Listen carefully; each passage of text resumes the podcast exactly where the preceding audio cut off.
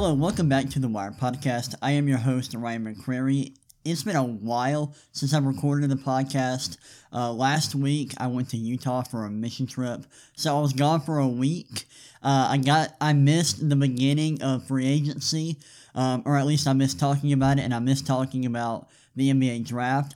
But I am back now, um, and today I want to record a quick little episode talking specifically about what are the biggest moves that we've seen so far in NBA free agency, and that is the Rudy Gobert trade. So, if you do not know, um, the Utah Jazz traded Rudy Gobert to the Minnesota Timberwolves in this massive deal, and I'm gonna bring it down from both sides.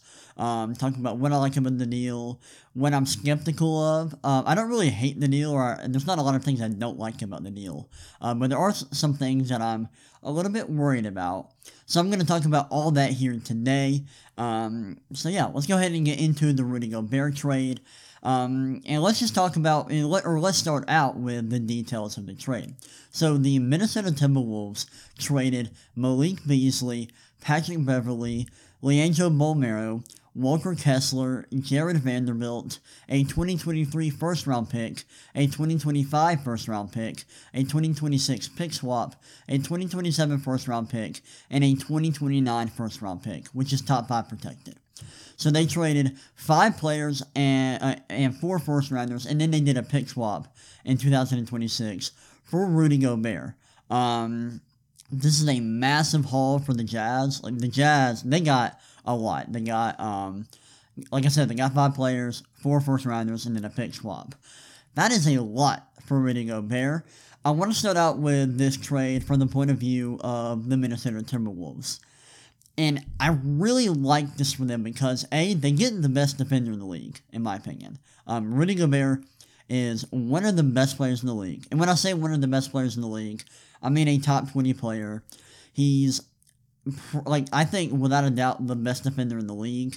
Um, and, his the value he provides defensively, along with what he does offensively, I think he's a very underrated offensive player. Obviously, he's not an offensive number one. Um, he's not this high volume scorer. He's not offensively. He is not a Nikola Jokic or a Joel Embiid or even a Karl Anthony Towns, who he's now teammates with. But he just He's a defensive number one, and offensively, he's a very good offensive rebounder. He's a super efficient offensive player because he's very good. Um, he's very efficient at the rim. And last season, I want to look at his stats from last season just to show how how productive he was offensively.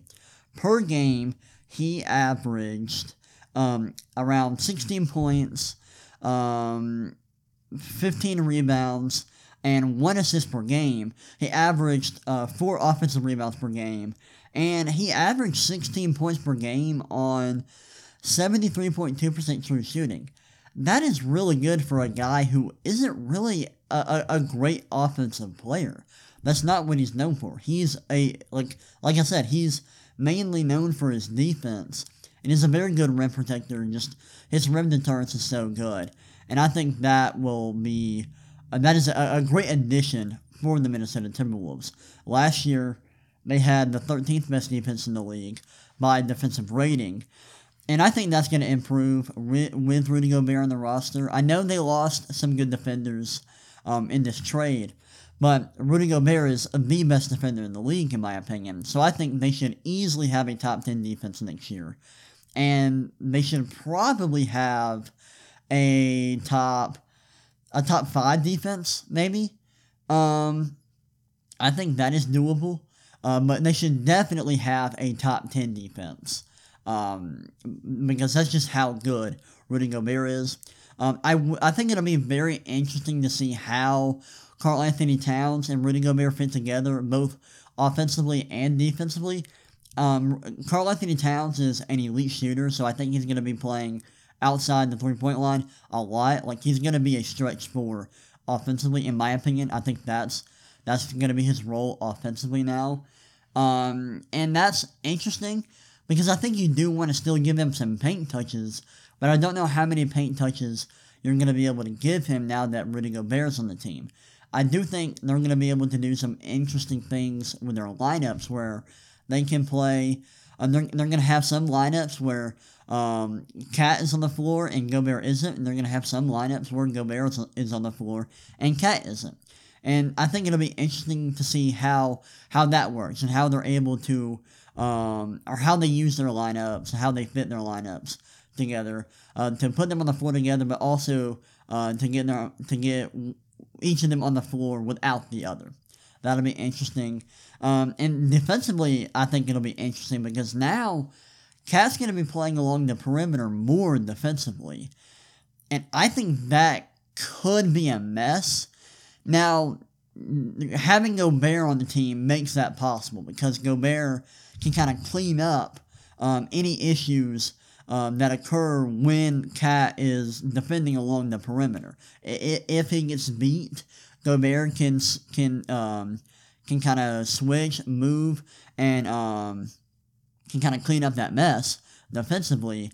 Um, but I think that that KAT playing the four and defensively being a four is going to cause some issues in the playoffs, and that's that's where I have some concerns for Minnesota here is how they're how they're going to look in the playoffs, and mainly defensively, because I think KAT playing along the perimeter or guarding along the perimeter is going to be a, a big issue in the playoffs, and we've seen teams who struggle defend. We've seen Rudy Gobert led teams. Um, who don't have great perimeter defense and how they fare in the playoffs. And that hasn't, and, we've seen that with the Jazz, and that hasn't been Rudy Gobert's fault. That's been the team's perimeter defense. It's been it's been that their fault, not Rudy Gobert. But we've seen them that lead to Rudy Gobert led teams um, being knocked out in the playoffs earlier than expected. So I wonder if that will be a similar issue, or if that's or if that issue will occur um, or will happen to Minnesota now that Gobert's on their team and KAT will be defending along the perimeter, playing the four. This is a big gamble. I I like it. Um, this makes them competitive now. Um, I think it makes their defense better. It's a very interesting move, trying to go bigger rather than go smaller.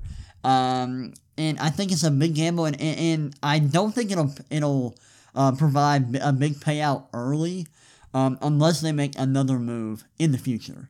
Um, because I think uh, unless like Anthony Edwards has this huge breakout in year three, now, Anthony Edwards is a very good player now, but I think for this trade um, to have a huge payout and for them to, you know, be in championship contention, I think, or like serious championship contention, I think um, Anthony Edwards will have to kind of become a star now. Um, and if that doesn't happen, I think they'll have to make a move to where they add some some nice pieces defensively um, that will kind of make up for um, for what they will lose defensively with KAT playing the four. Um, I think offensively, uh, they need Edwards to kind of step up for them to kind of take that step to where they're contending for a championship. Um, but I don't. I, am not sure that will happen now. I'm skeptical that will happen early, um, th- like like this season. But it could. Um, I, I, I do think this is a big gamble, and I'm skeptical. I'm skeptical that it will pay off um, early. But um, like I said, I am I am very intrigued to see how this works out uh, with KAT and Gobert playing together. I like this trade for them because it helps them out defensively and gives them a very good player in Gobert, who's an elite defender, um, who provides a lot of impact, even offensively. Um, and I think he will make he will make their offense and their defense better because he is such a good roll man. He's a very good screener, um, and I think he'll help them out offensively and defensively. Um, it can be a bit of a lob threat for them, and, and, and I think that will help out. Um, I'm forgetting his name, D'Angelo Russell as a ball handler, even Anthony Edwards as a ball handler. I think he can create opportunities for them with his screening, um, and I think he'll make their offense a bit better with his screening and his offensive rebounding. And obviously, we know what he's going to do to their defense. He is going to make their defense a lot better. Um, and so, because of that, I like this trade for Minnesota. It's a gamble, and they did give up a lot, uh, especially in terms of picks. Um, but I think this trade gives them a chance to win a title, especially if Anthony Edwards kind of takes that next step to where he becomes a a clear all star level player and one of the better scorers in the league. If that happens, I think they are in serious they are serious contenders to win a title um, within the next few years. Um, and this is a big gamble, and because of that, I like that because it, it, it improves their chances of winning a title. I like this this deal for them. Now let's talk about this this deal um, from the perspective of the Utah Jazz. Like I mentioned earlier, they got a lot. Uh, they got a lot back for Gobert. They got four first rounders, a pick swap, and five players. Um, this is a very solid, a, a, very solid package for them. They get two strong defenders in Vanderbilt and Kessler. Obviously, Kessler is a bit of a projection because he is going to be a rookie. He has not played a second in the NBA.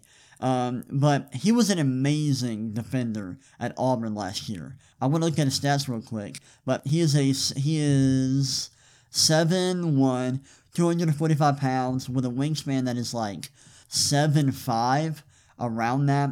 Um, and his defensive production in college was insane. Um, he averaged, let me look my computer. Okay, so he averaged um, seven blocks per 40 minutes, had a block rate of 19.1%, which is the highest ever. Like, that's the highest block rate on record.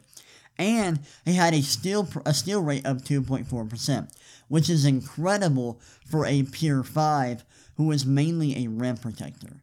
Um, and even even when he was with North Carolina as a freshman in 2021, he had a steal rate of 3.3% and a block rate of 10.7%. So he's always had these indi- indicators of mobility and, and some um, upside as a perimeter defender. And I think he has um, the upside defensively to be a defensive player of the year candidate. I really do. I think he's that special defensively. Um, and I think um, he can replace Rudy Gobert potentially. Now, I don't know if he's going to provide the same level of impact offensively and defensively, but I do think he has, like, I think if he hits, like, his 100th percentile outcome, he can be Rudy Gobert. Um, and being able to have that kind of upside with him while also getting, like, um, Vander, Jared Vanderbilt, um, Patrick Beverley, and all those picks, like, this that makes this trade really, really intriguing. Um, they also got a, a lot of other pieces. Um, they got like Patrick Beverley, who's a nice backup point guard. They got Malik Beasley, who um, I, I don't love Beasley. Like he was a good three point shooter last year, um, and he didn't turn the ball over a lot. But he even but even though he was a, a good three point shooter, um, he wasn't he was average in terms of his scoring efficiency because he didn't uh, shoot the shoot the ball well at the rim or from mid range, and he had a he had a, a, poor defensive impact. So I don't love him really for them. I don't really care about him that much uh, for this deal specifically. Um, and I think that the Jazz will definitely be worse in the short term because Gobert is, like I said, he like I've said in this podcast, he is an elite player who provides a ton of impact, especially in the regular season, defensively, but even offensively.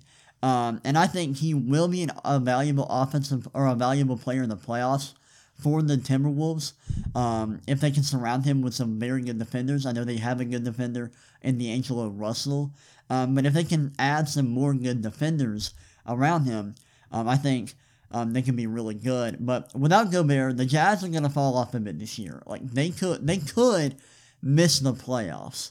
I think that is a legit that that has a legitimate chance of happening because Gobert is that good. I know they have they have Donovan Mitchell, but Gobert has been the best player on that team, um, in my opinion. Um, and I think they're gonna miss him. It makes him worse short term, but I think this allows them to um, rebuild if that's what they want to do because they got a ton of picks. And I'm just to say, I, I can't believe they got this amount of picks for Gobert because he's 30 years old. Um, he isn't an offensive number one. And the public discourse surrounding him is largely negative. Um, so I'm, I'm very surprised that they were able to get this amount or this number of picks for him.